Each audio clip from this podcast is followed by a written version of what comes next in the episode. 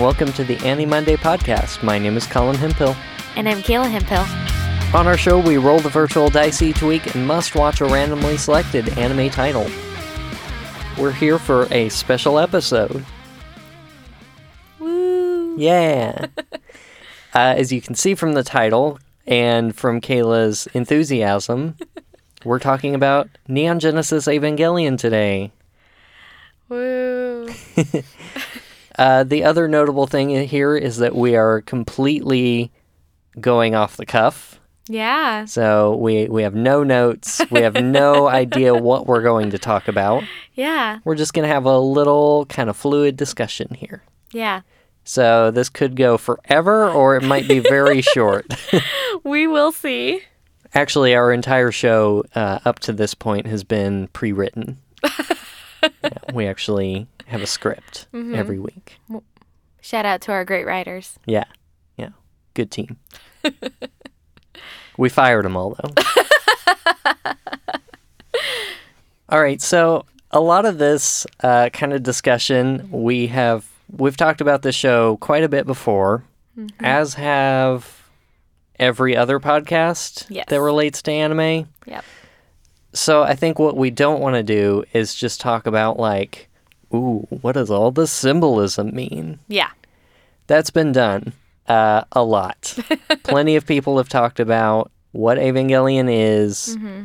all the weird kind of stuff that's going on mm-hmm. in it, and how it all fits together, mm-hmm. and about the cool robots, and about how this show kind of informed so much anime that came after it.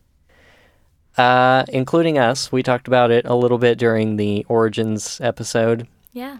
of how I've had a, a pretty long history with this show of enjoying it quite a bit, Yeah. and you not so much. Not so much. Do you want to start off by talking about your history with Evangelion and how we have come to this point? I I would. Um I think this was really hard for you that I came into our relationship with a deep dislike for this show. Um so my history goes back probably 10 years or so. And my exposure started, uh, I was over at a friend's house and they had what they told me was Evangelion on, and I watched it, and I was deeply disturbed by what I was seeing. I would later find out that I was actually watching the movie that came after the series. And for those of you that know anything about Evangelion, you would understand why I had a very big aversion to the series as a whole and why I was so not interested in watching this. And something that I think is important to note is that I am very sensitive to things that are scary and to things that are disturbing in nature, uh, especially when it comes to like body stuff. Um, I am very squeamish. and so that movie played a lot on my fears and a lot of my discomfort. And I had nightmares about it for a long time. Um, I would say at least a couple years after watching that movie, I had nightmares. And so I had no interest in watching this show. And that kind of worked out for me because Evangelion is notoriously hard to find. Right, which brings us to today, where Netflix has graced us with the entirety of the series and the movie in a brand new English dub, brand new subtitling, and there's a lot of controversy going around about those. Yes. But go read some Polygon and Kotaku articles. Yeah. Um, but this is the first time it's really legally available in anywhere outside of Japan, basically. Yeah. I think there were DVD sales for a little while, and finding copies of those is basically impossible. Mm-hmm. And so people have just been torrenting this show for decades now.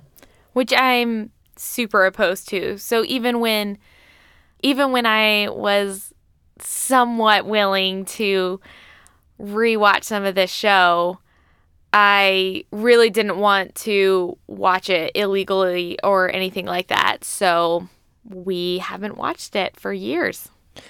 Well, that only partially excuses you Sure. because uh, they later in like the the 2000s did a sort of reboot project called the rebuild of evangelion where they've taken the original series and they have planned to turn it into four films um, and i have the first three because they're available right now and they're currently working on the fourth one Yeah. Uh, I do mean somewhat willing. yeah sure So I think it kind of begs the question is how did we get here? How did we get to a point where I was willing to watch the show? And uh, I can't say I was above being bribed. Yeah, I mean, so a big part of it is probably our podcast. Yes. Just the fact that we talk about so much anime right now, and Evangelion's just part of that lexicon. Mm-hmm. And anytime you talk about mech shows, it has to come up. And we ended up watching a lot of mech shows early on in the podcast. Yes. So the idea of this show kept coming up. And then Netflix, kind of out of the blue, makes this announcement that they have gone through all the trouble of getting the licensing done. Mm-hmm. And I think it just kind of was the perfect storm of things. Yep. Also, I promised to give you good popcorn. Which you followed through on, so good job. Uh, well, we tend to, to think that our show is kind of a beginner friendly podcast for anime fans and non anime fans. Uh, so we tend to go into details that uh, other podcasts might skip over because there's kind of an assumption that you know all this stuff. Do you think we should talk a little bit about Evangelion and, and why it's such a big deal it's on Netflix? Yeah, I think that would be important to understand. So it was a, a hugely popular show that came out in the mid 90s. And again, it was notoriously hard to get in the States. And uh, what's kind of important about Kayla's story with the show is that it was a like 26 episode series.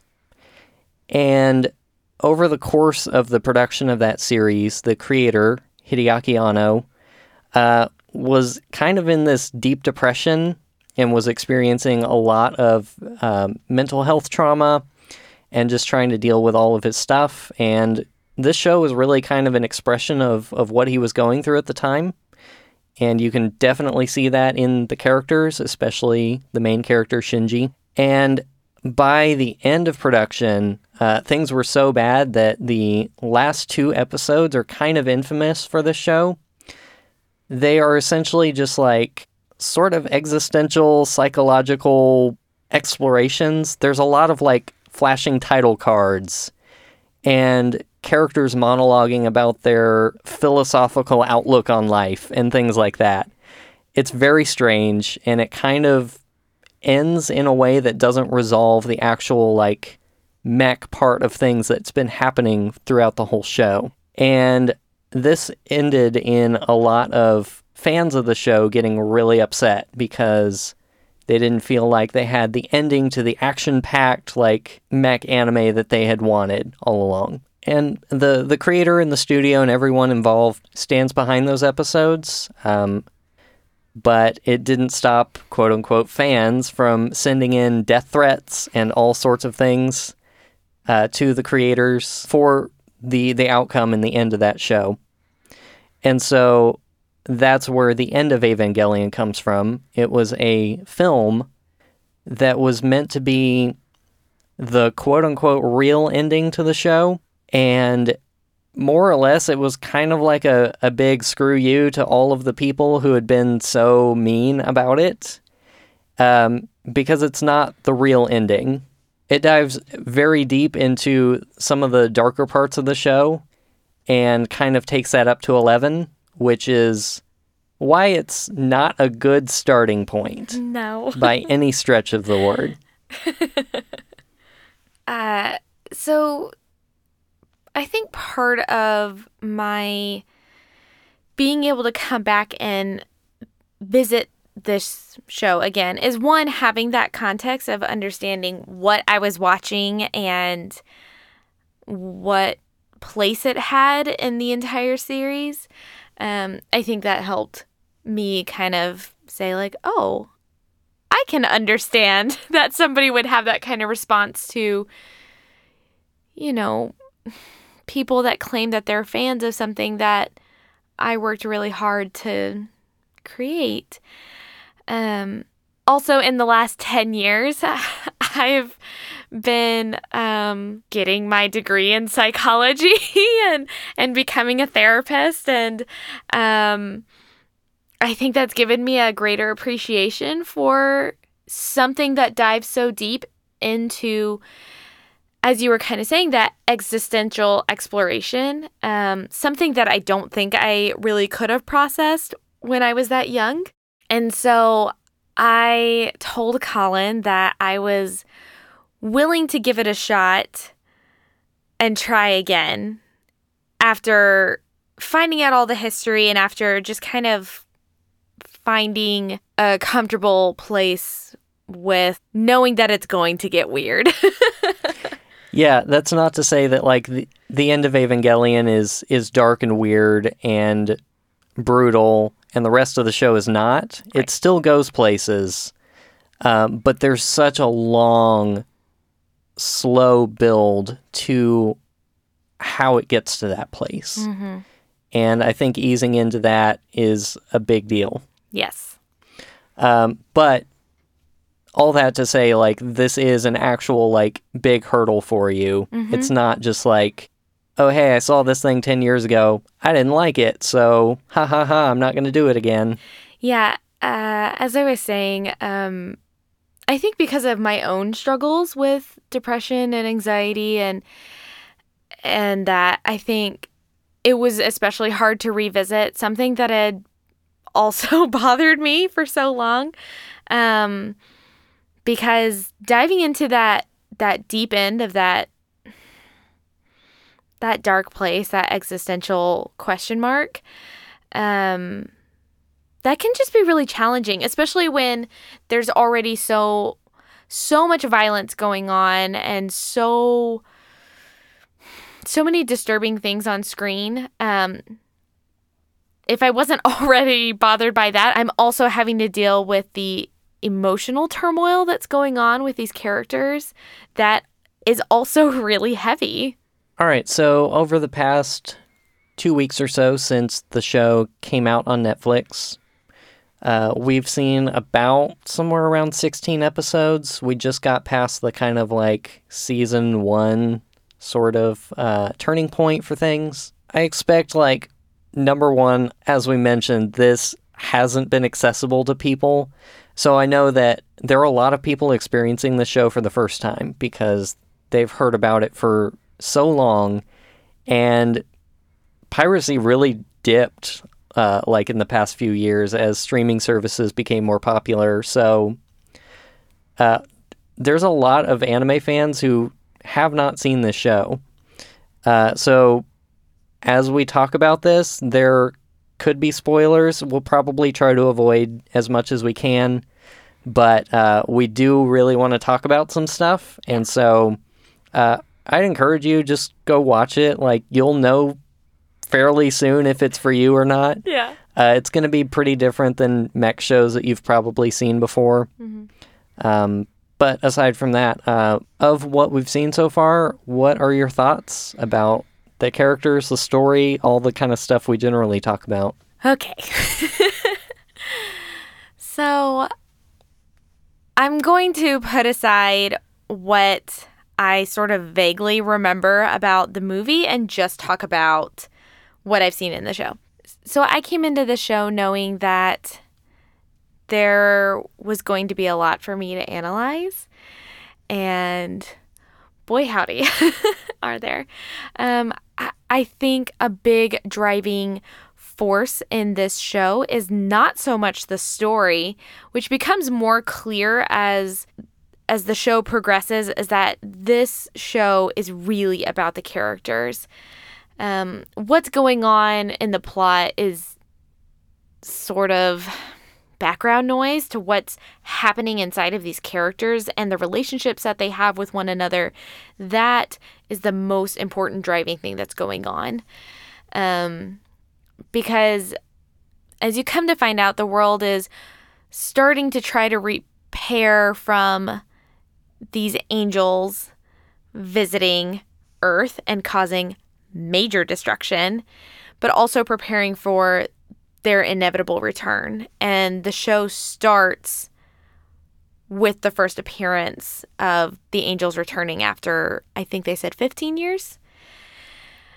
And we experience a lot of the show from Shinji's perspective, which is the main character, and one of the pilots of the Eva. And in the first episode, we find him and he gets thrown into the Eva and he has to fight an angel like immediately. As the story progresses, we learn that Shinji has a long line of different kind of traumas that are going on in his life. And so I see this kid kind of nonchalantly like risk his own life, but not in ways that I think we see with a lot of the hero of justice kind of trope is he doesn't do it because he wants to be a hero or anything. It's really because he sees Rei, another pilot, um, who's critically injured for something that happened off screen before the show started, uh, get summoned to take his place since he's not he's refusing to pilot and and he sees that and is like fine fine it you know, to help her, I will I will do this. And I think that's a lot of Shinji's character is that he is willing to do literally anything to protect other people. And that is something I deeply relate to, as Colin can probably attest, is that I find myself oftentimes reaching out to help other people before I try to take care of myself. And a lot of times that ends up being to my detriment because I don't take care of myself enough. Um, and that is when I really started kind of looking at these characters differently and in some sense kind of treating them almost like clients or um, just kind of actually looking at them and evaluating them and seeing like what are these kids experiencing and what's going on with them.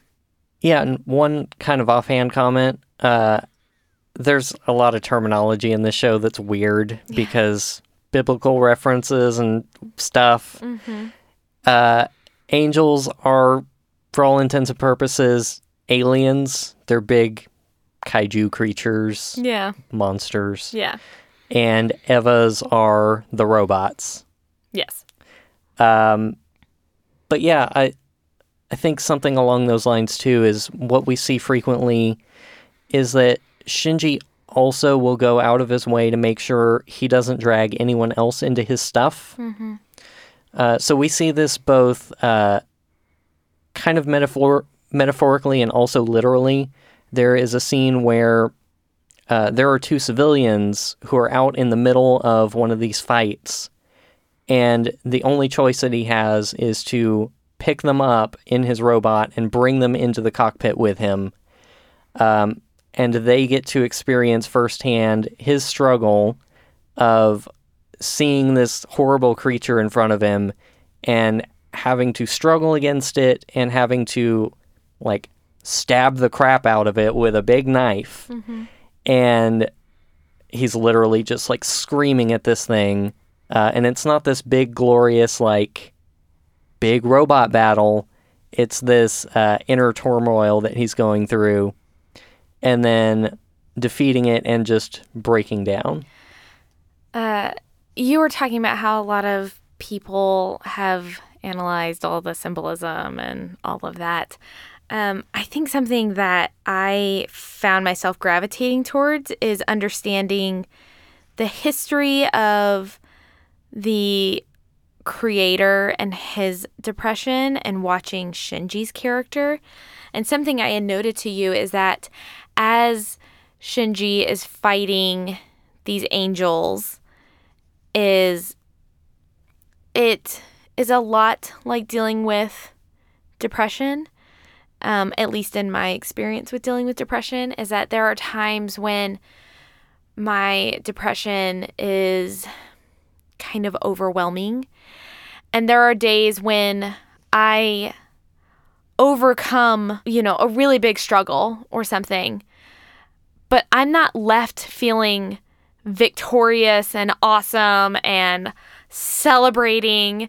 You know, I'm I'm left exhausted and worn out and sometimes more sad, yeah. but but I know I accomplished something, you know, that I that I did something good. But there's sort of that inevitability of I'm just going to have to do this again.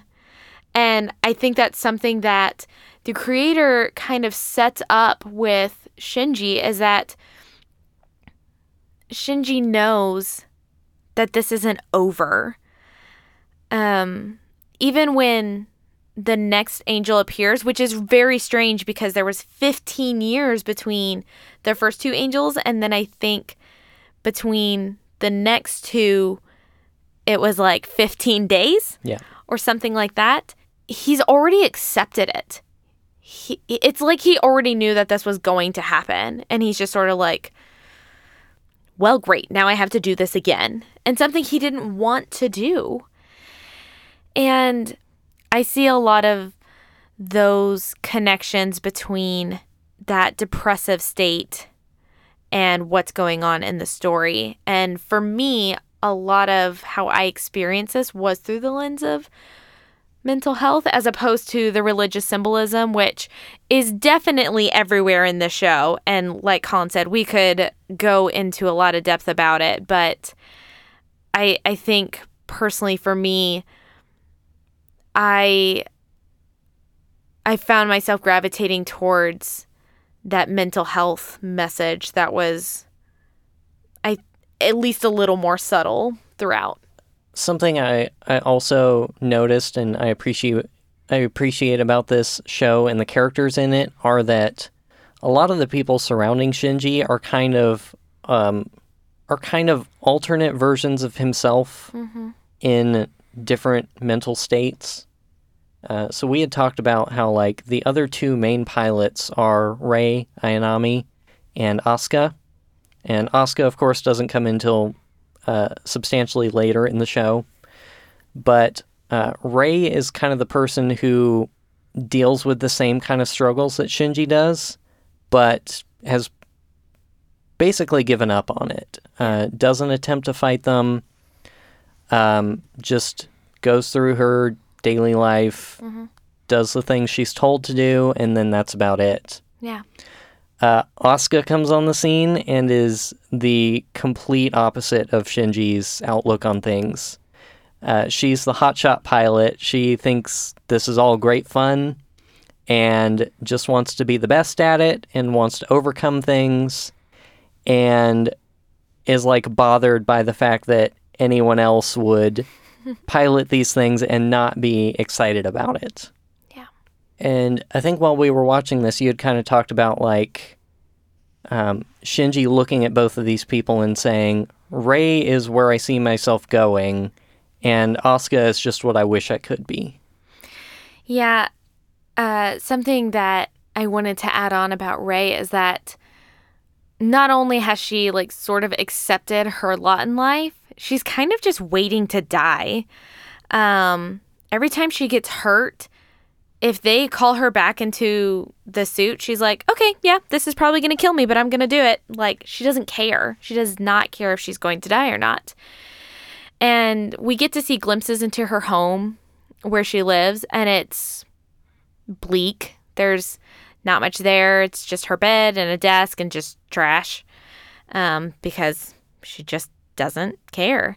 And like you were saying, Asuka is more of this person who sees the obstacles and sees them as things to overcome, that it's something that she is capable of overcoming and it's something that she desires to overcome. And she has this drive to push through these really horrific things that are definitely happening. Like you see her get scared and freaked out by things, but she just flies through it. And Shinji oftentimes starts taking on the characteristics of each of them, especially Asuka, the more he experiences her is that I think he he kind of latches on to that hopeful optimism.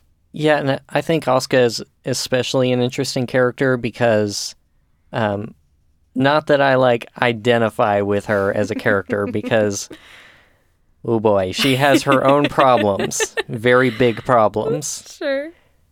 But as somebody who doesn't struggle with mental health issues, uh, you know, sometimes it's difficult to see the things that people are struggling with. Yeah. And she is completely oblivious to Shinji and the kinds of things that he goes through. Yeah.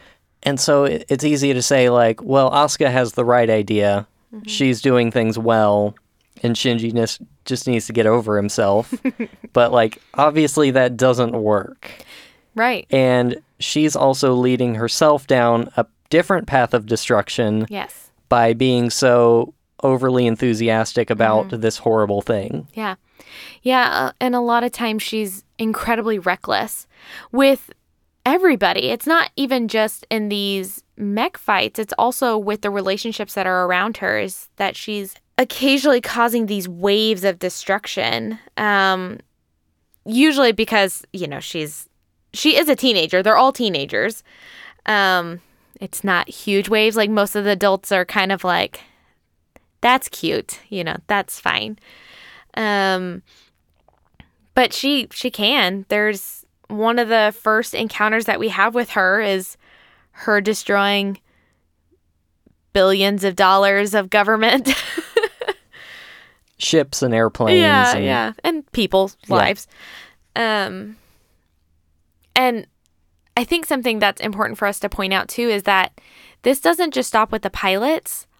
All the adults are pretty messed up too. Besides maybe some minor characters, anyone that we spend a, a good chunk of time with has something going on. There's a lot of dysfunction with with everyone around and it's it's interesting because everybody is still pretty endearing.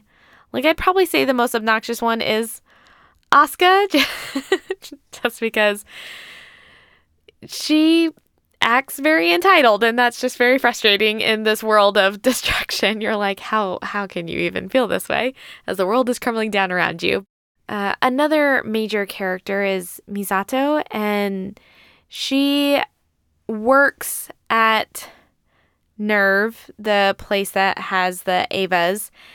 and she it's a subset of the UN. Yeah. uh, and she decides to take guardianship of Shinji because she realizes that if she lets him live alone, he's going to turn into Rei. And Rei's kind of a lost cause in her book. Or he's going to run away, which he's prone to. Is is a meme for sure, but uh also like sort of what makes him not Rei is that instead of just accepting things, he also tends to just run away from his problems. Something I deeply relate to. um, so Misato decides to take him in as a roommate and as a guardian. And we quickly find out that she is she's a very interesting woman because while she is actually really high functioning at her job. She's brilliant. Um, she is a commander, captain, lieutenant, major. It changes over the course of the show. I, I don't remember the ranks exactly. She is high up. Yes. And she is incredibly brilliant when it comes to strategy. Like, she's a big reason why these kids survive, is because she's the one calling the shots and coming up with the plan to defeat the Evas. Like, she's very quick on her feet. She's able to figure out like when do they need to retreat, when do they need to go forward. But man, her home life is a mess. Her relationships are a mess. Um and she's kind of like Asuka. She has this uh, optimistic view of life, though in some areas she's very very cynical. It's kind of interesting to see the different adults mirror how these kids are and potentially who they could be if they survive all of this. Yeah, I, I think that's really interesting just in pointing out that as we know, like kids don't hide who they are or what they're feeling. Mm-hmm. They just act a certain way and that's how they are. And adults have a really good uh, way of concealing what's happening and looking really put together when uh, their job requires it or their communication, their relationships require it. Um, but as soon as she gets home is when things fall apart. Mm-hmm. Um, and like you said, of, of the characters turning into that as adults, um, of being able to put on a good face for the rest of the day and then that not be their, you know, their real life. Yeah, and it's kind of painful to watch this dynamic between the adults and the teenagers because there's times, especially outside of the Eva fights, where the line between who's the adult and who's the responsible one and who's not gets really blurred. Um, there's a lot of times where Shinji, being very on brand, is taking care of Misato. Um, he is cleaning up after her, he's preparing food for her because she can't cook, and kind of managing things at home on her behalf. Right, because he basically, since this big event that caused half of the world to be destroyed, has been homeless or somehow managing to survive on his own mm-hmm. for years. And I think something that we haven't gotten into yet is that part of Shinji coming to NERV and becoming a pilot is at the beckoning of his father, who operates the whole thing. And they have a terrible relationship. Yes. He is a lot of who I would see Rei becoming. Um, if everybody was to survive that, is he's very cold, very calculated, and is just sort of like, well, like losses have to be made and this is just what we're doing. He's not inherently evil, I would say. Um, he is just so emotionally disconnected from everything that's happening for reasons that have not been shown. Um, I have ideas, but I'm not sure. I'm not sure if they're true or not, or if he's just an emotionally distant person. He treats Shinji like an employee, um, or like a commander would to a a grunt. Yeah, to a grunt. Um, and there is no no affection between Shinji and his father, and that goes both ways.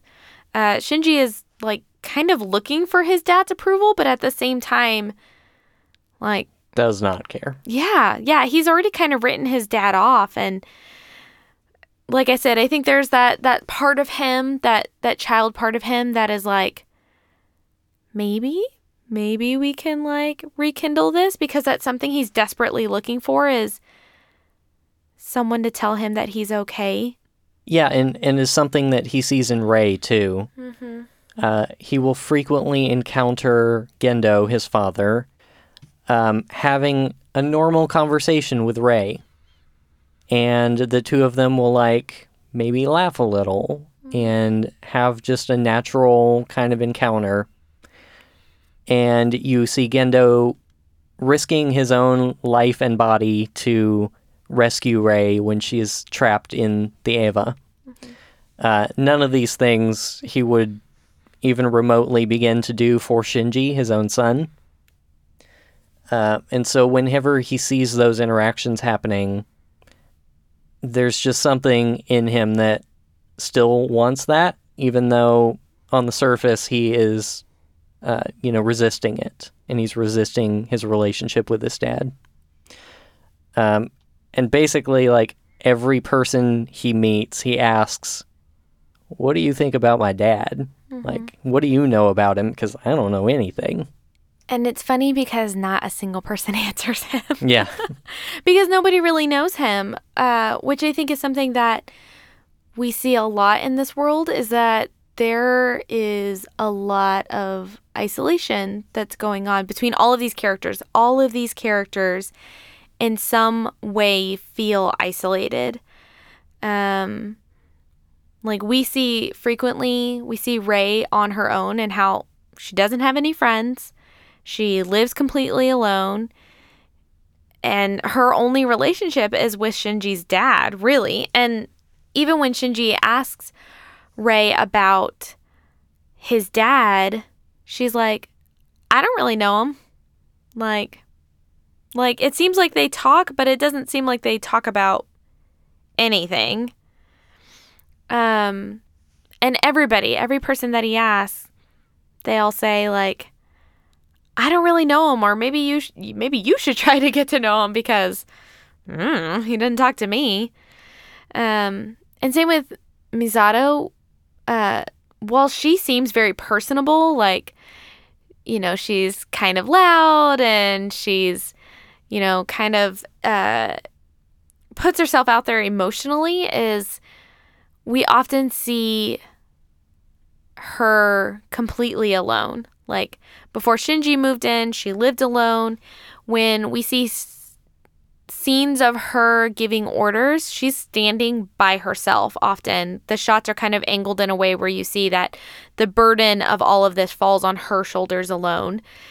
And even her closest friends, she has a lot of conflict with. And all of her closest friends also happen to be her coworkers. right.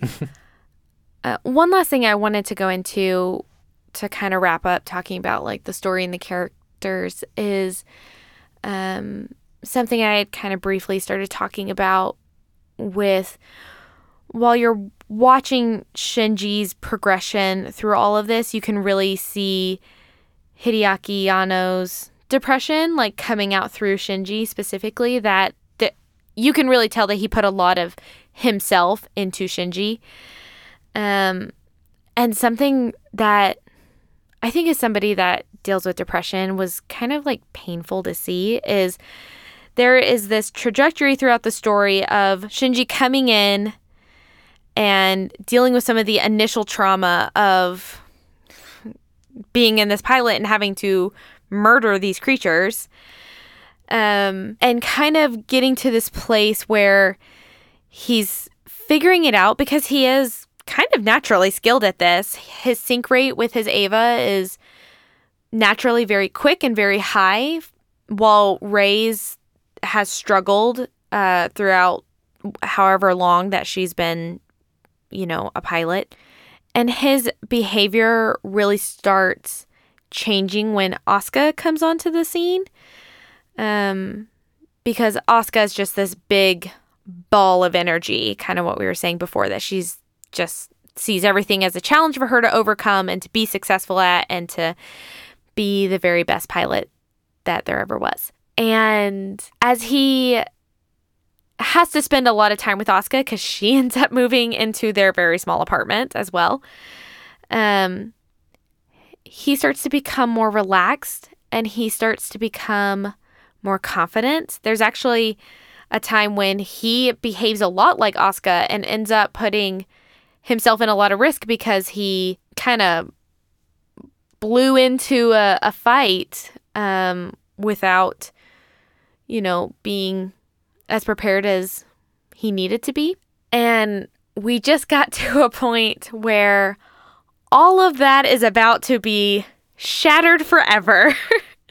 Yeah, big spoiler warning. yeah. Um, without revealing too much, that Shinji ends up in this impossible situation with um, having to fight off another Eva that had just been recently commissioned without getting a lot of information.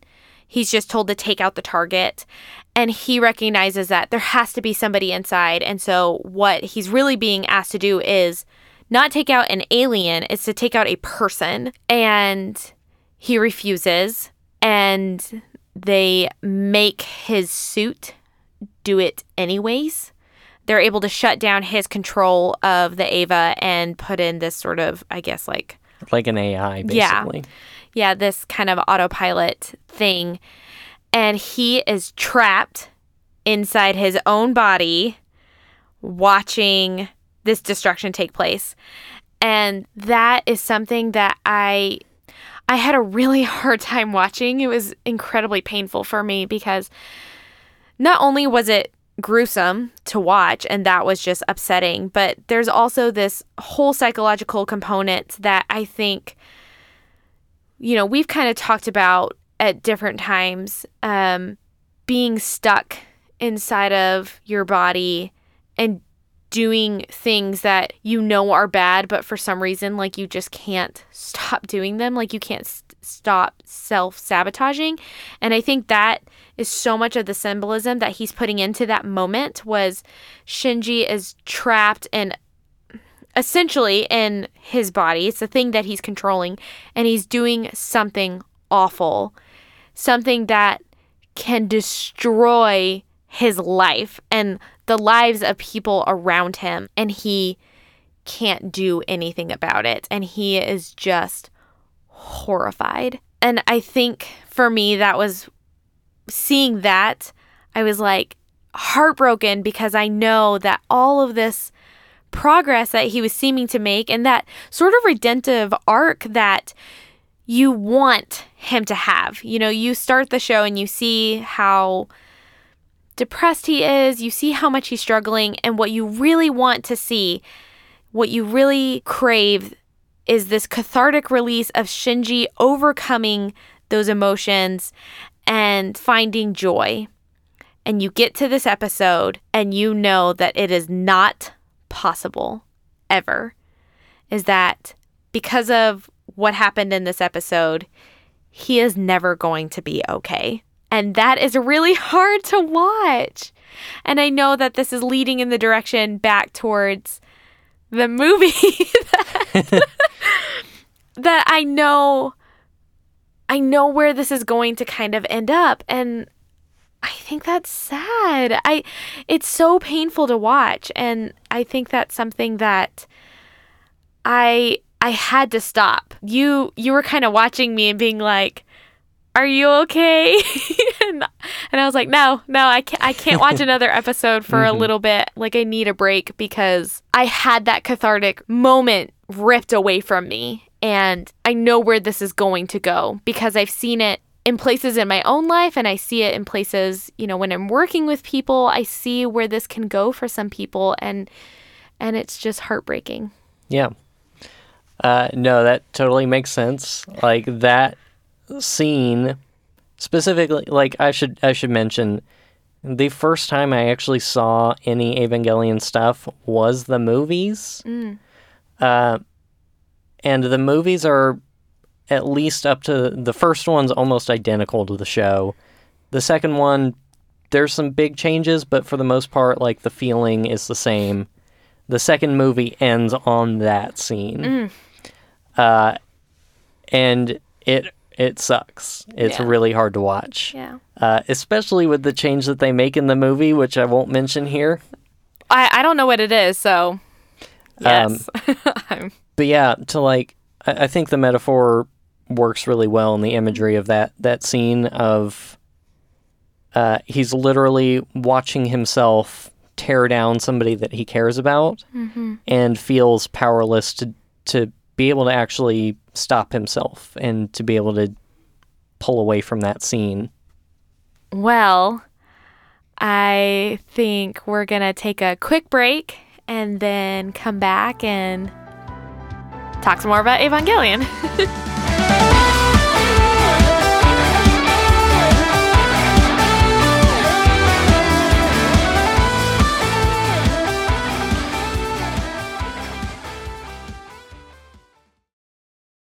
Hello, it is Ryan, and we could all use an extra bright spot in our day, couldn't we? Just to make up for things like sitting in traffic, doing the dishes, counting your steps, you know, all the mundane stuff. That is why I'm such a big fan of Chumba Casino. Chumba Casino has all your favorite social casino style games that you can play for free anytime, anywhere with daily bonuses. That should brighten your day a little.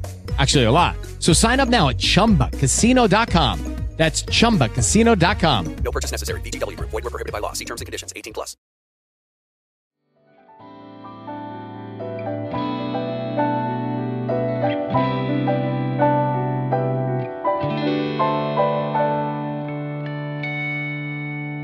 Welcome back. So now we've talked about all the best depressive stuff. Uh, shall we keep going?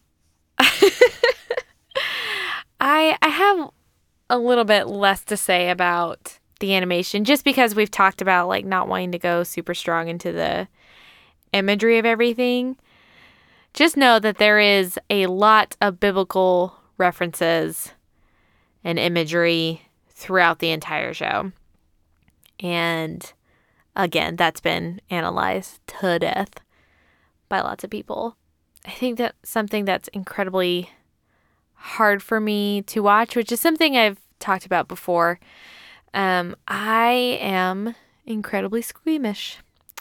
I do not watch horror movies. I have a real hard time with any action movie that goes kind of, in my opinion, overboard with like gratuitous violence. Not for me. I I don't even like have any piercings because watching people put their earrings in like makes me nauseous.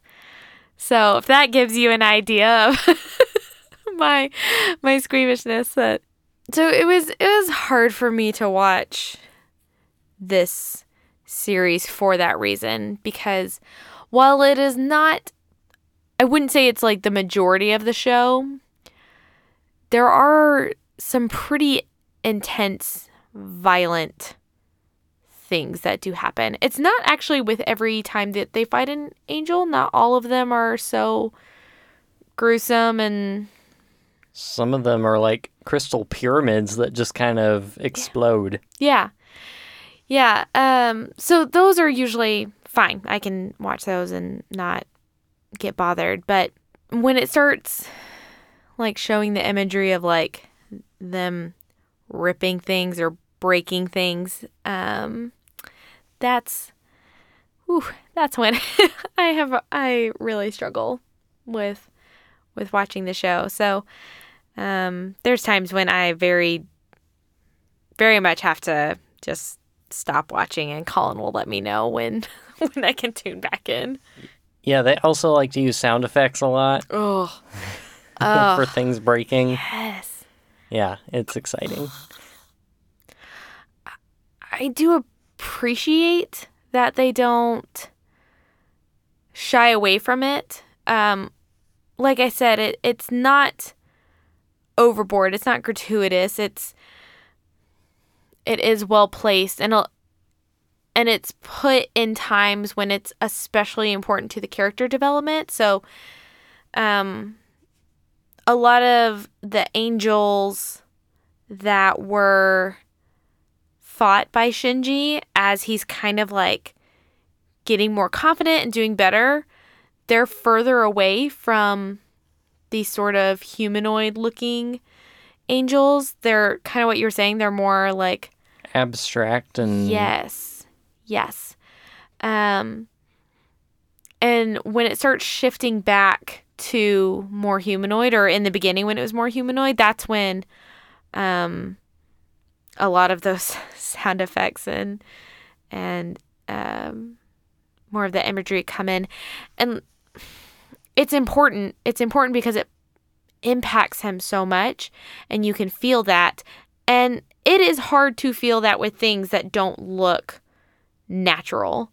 And i think they do that on purpose because you know he's getting all of these fights and it was a good way to show how he's progressing but in a way that doesn't make you grow numb to him fighting humanoids the way that I think a lot of other shows kind of do. Um, they just kind of get you used to people dying or th- or even like monsters that look like people dying. And the show really brings back in that humanoid, very disturbing imagery to bother Shinji, but also to bother you. There is a distinct lack of clarity for the viewer on what an Evangelion is. Uh, and that's something that frequently comes up is we sort of know that they were kind of taken from the angels. There is there is a, a piece of biology to them. They are like a biological creature more than they are just a robot. Um, and that their DNA, their essence, comes from the first angel. And so there is a point very early on where Shinji sees like an eye that looks like a human eye. Uh, and he realizes like what is this thing that I am piloting? Um, and so I, I think it's like you said, they they try to make it disturbing where it counts because a lot of this show is just you experiencing what Shinji is. Whether that means a lack of information, which Shinji frequently lacks information that is vital to understand what's going on around him, uh, or it's seeing something that really makes him uncomfortable. Which is most things. Yeah. One thing I think we should talk about that is much easier for me to stomach is the music because it is very different than a lot of the anime that we watch, especially the intro, uh, which is very good. After watching so many episodes, I definitely, you know, get to a point where I'm like, okay, we've listened to this, you know, song like four times already. I'm good skipping it. But it's very catchy. It's very upbeat, which is strange because as you're watching the intro, which if you have no plans of watching this show, at least go watch the intro because it is very strange, but in a good way. So the music that's playing is, like I said, very upbeat, very catchy, but the imagery that is going on is something else. It's it's showing you all these kind of rapid clips of stuff that uh, goes on in the show, and it has almost these. It feels like almost subliminal messages. It'll just have these real quick flashes of the disturbing things that are going to happen in the show. Whew. it's it's great because especially once you've seen a little bit of the show and know enough to expect like the kinds of the kinds of stuff that you're about to see uh, then that comes in again you're like this makes perfect sense because while we talk about all of these like real disturbing things and and the sort of darker sides of the show it is still an anime. So there are like uh, teenager hijinks, and there is a penguin yes. uh, that lives with Misato. I can't believe we've not talked about Pip. sure. And uh, you know, there's there's like all these weird, funny, kind of quirky anime things going on in the show as well. And while that's not like the core of the show, um, the the intro is kind of a good picture of the overall show because it presents itself as a very typical like anime kind of intro with like silhouettes of the characters kind of semi-transparent uh, looking off in the distance whimsically and then a serious shot from up front of the character and they kind of slide between each other. Uh, and then yeah when the the chorus of the song kicks in you know all the characters are happy and excited and then flash there's like a monster. And then they're back to anime stuff and there's the penguin and then flash and it says like you know it's this black title card with weird text on it that doesn't make any sense. Um, and that's just kind of like the pace of the show the whole time. Yeah, uh, it's interesting that you talk about the pacing of the show with the intro because I I see that mirroring it a lot is that it kind of starts off slow and then it kicks into gear and whew like it's it's pretty intense. And so uh, i hadn't thought about that about it mirroring in the intro as well. Yeah, so that intro song, Cruel Angel Thesis, extremely well known. It's kind of like on par with your Cowboy Bebop intro, in just that a lot of people who know anime can recognize those two songs right right away. Uh, the rest of the score is is also good. Um, there have been a lot of people who have praised the score, and there's again been quite a quite a bit of discussion around that. Personally, I've found it a little cheesy a lot of times. Like there's one song in particular that starts off with these timpani rolls, and that happens like the second they realize an angel is there every time. Uh, it's just a little cheesy. The rest of the score is is good, like orchestral kind of, just typical like action mecha kind of stuff. uh one last thing I was going to say about the sound is the sound design in this show is uh, really good. So much so that sometimes it's very upsetting. There's a lot of very strange alien sounds going on a lot of times in the show. Um, and I think that's done really well. Um, something that I was kind of thinking about is that um, this world is pretty deserted. Even though they're in the middle of a city, we don't really he- ever hear city sounds. It's it's actually pretty rare.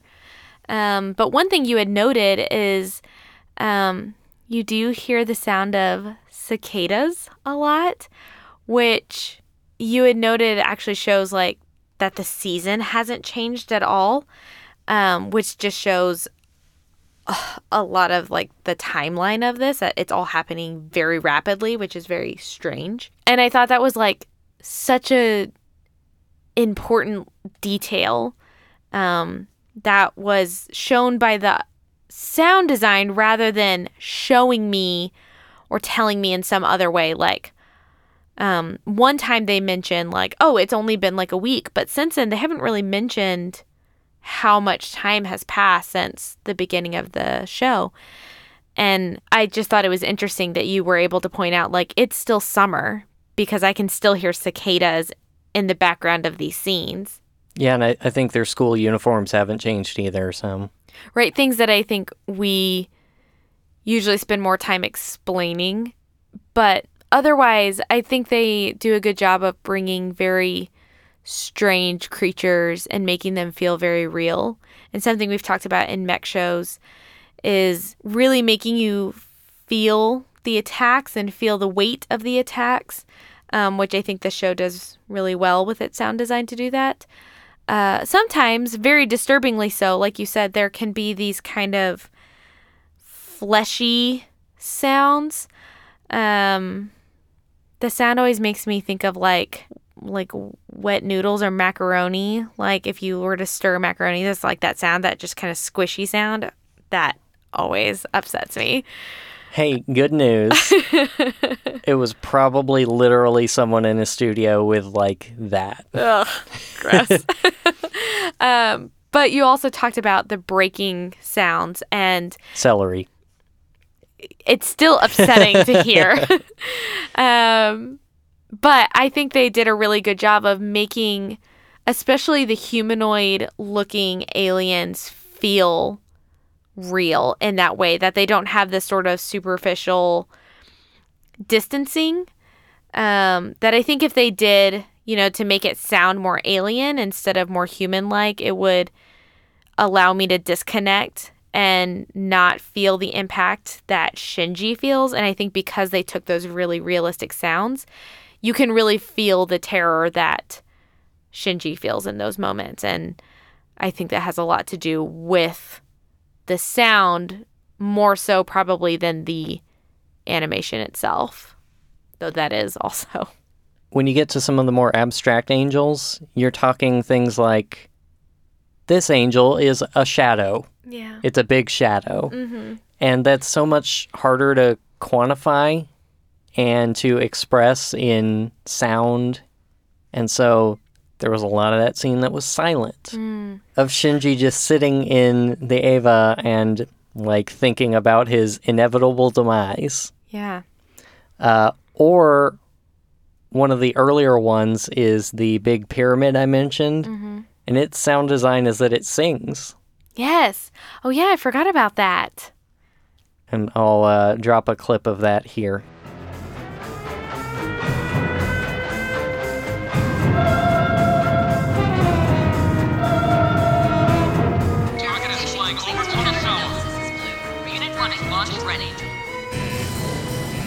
Yeah, I think there's uh, some interesting and weird stuff that they did with all the production elements. Yeah, and something that we've talked about with some shows is this show does a really good job of tying all of those things together. That there's a cohesiveness throughout the show, not just with the animation and the sound design, but also with what's going on with the characters. Is that you can really feel all of those things really well. And I I think that says a lot for why this show is received the way that it is because it executed everything with excellence. All right, so to wrap things up, and since this show has been analyzed to death, uh, let's just kind of wrap up by talking briefly about maybe how your thoughts and feelings have changed since your original experience and what you think of it now overall. And then I guess the weird question is would you watch more of it? Um so my I, my feelings have changed about this show. Um only in that I am no longer adamantly opposed to the show uh for no reason. I am still very bothered by the show. It it is a disturbing show. It is not for the light of heart. Um it's definitely not something I would recommend if you're like going through a whole lot. It would be very heavy and hard to watch. Um, I do still have a hard time stomaching it.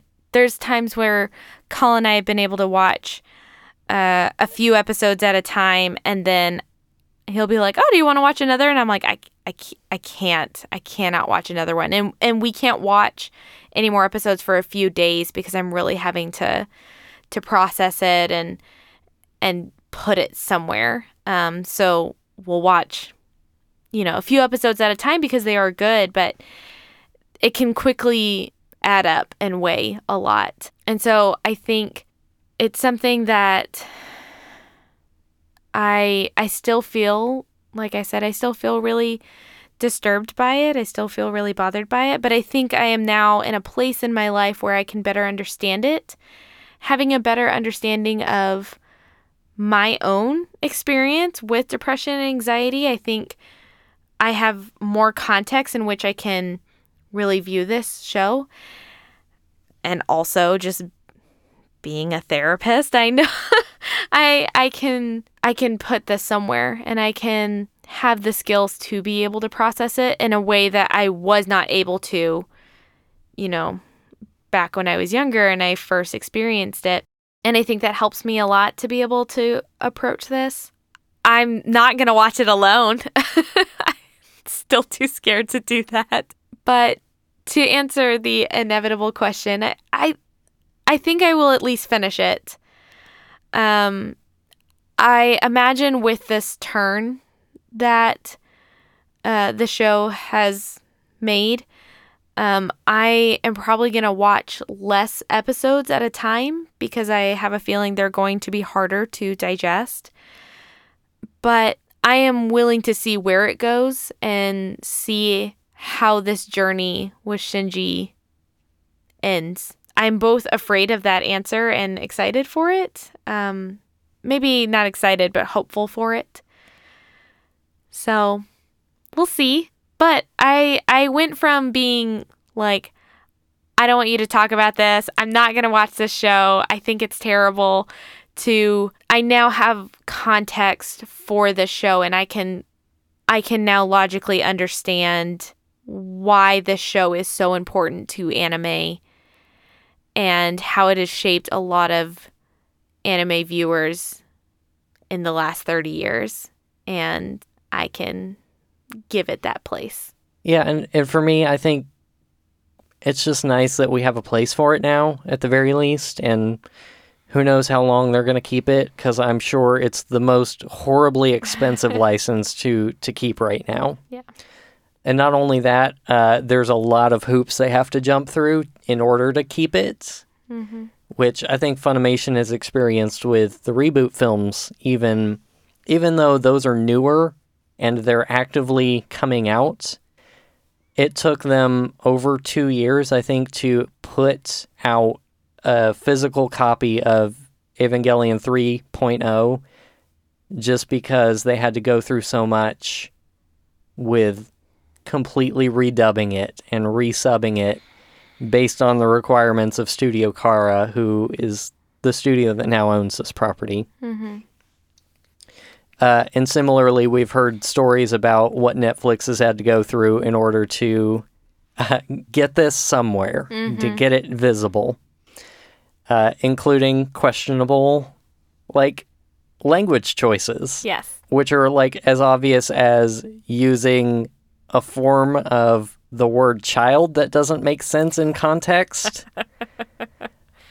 it's weird. Yeah. Um, but either way, like we we have it now, and so I guess that's something. yeah. And having come from my background of like first seeing the reboot films and having it really accessible on a physical disc that I could purchase legally, and then being like, where did this come from?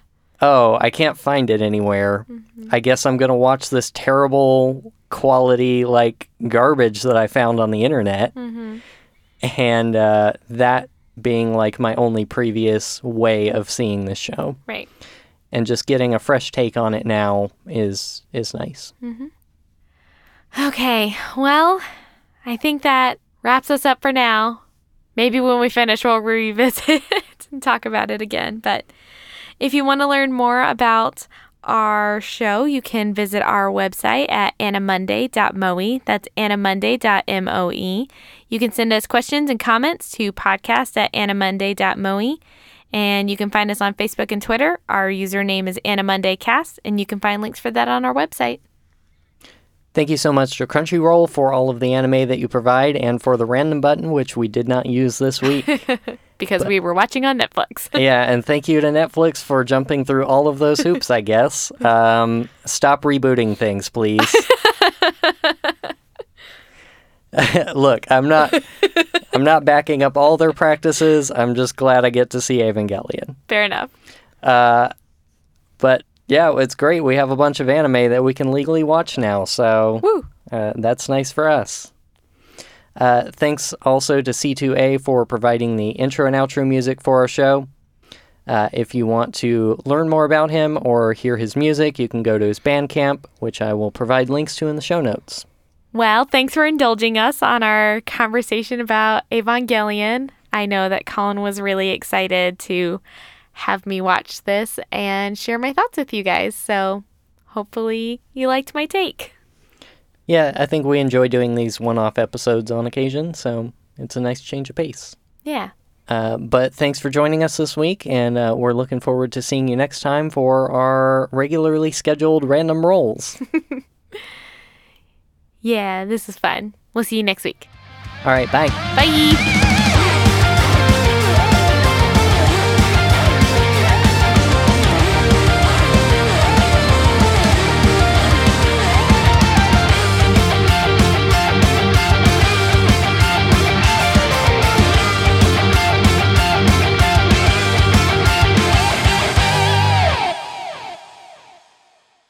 Birthday. Is that what you're getting me for my birthday as a fan? Tell the listeners, hey. Support our Patreon so we can have a fan. Uh, what was I saying? Long line of trauma. Lucky Land Casino asking people what's the weirdest place you've gotten lucky? Lucky? In line at the deli, I guess? Aha, in my dentist's office. More than once, actually. Do I have to say? Yes, you do. In the car before my kids' PTA meeting. Really? Yes. Excuse me, what's the weirdest place you've gotten lucky? I never win and tell. Well, there you have it. You can get lucky anywhere playing at LuckyLandSlots.com. Play for free right now. Are you feeling lucky? No purchase necessary. Void where prohibited by law. 18 plus. Terms and conditions apply. See website for details.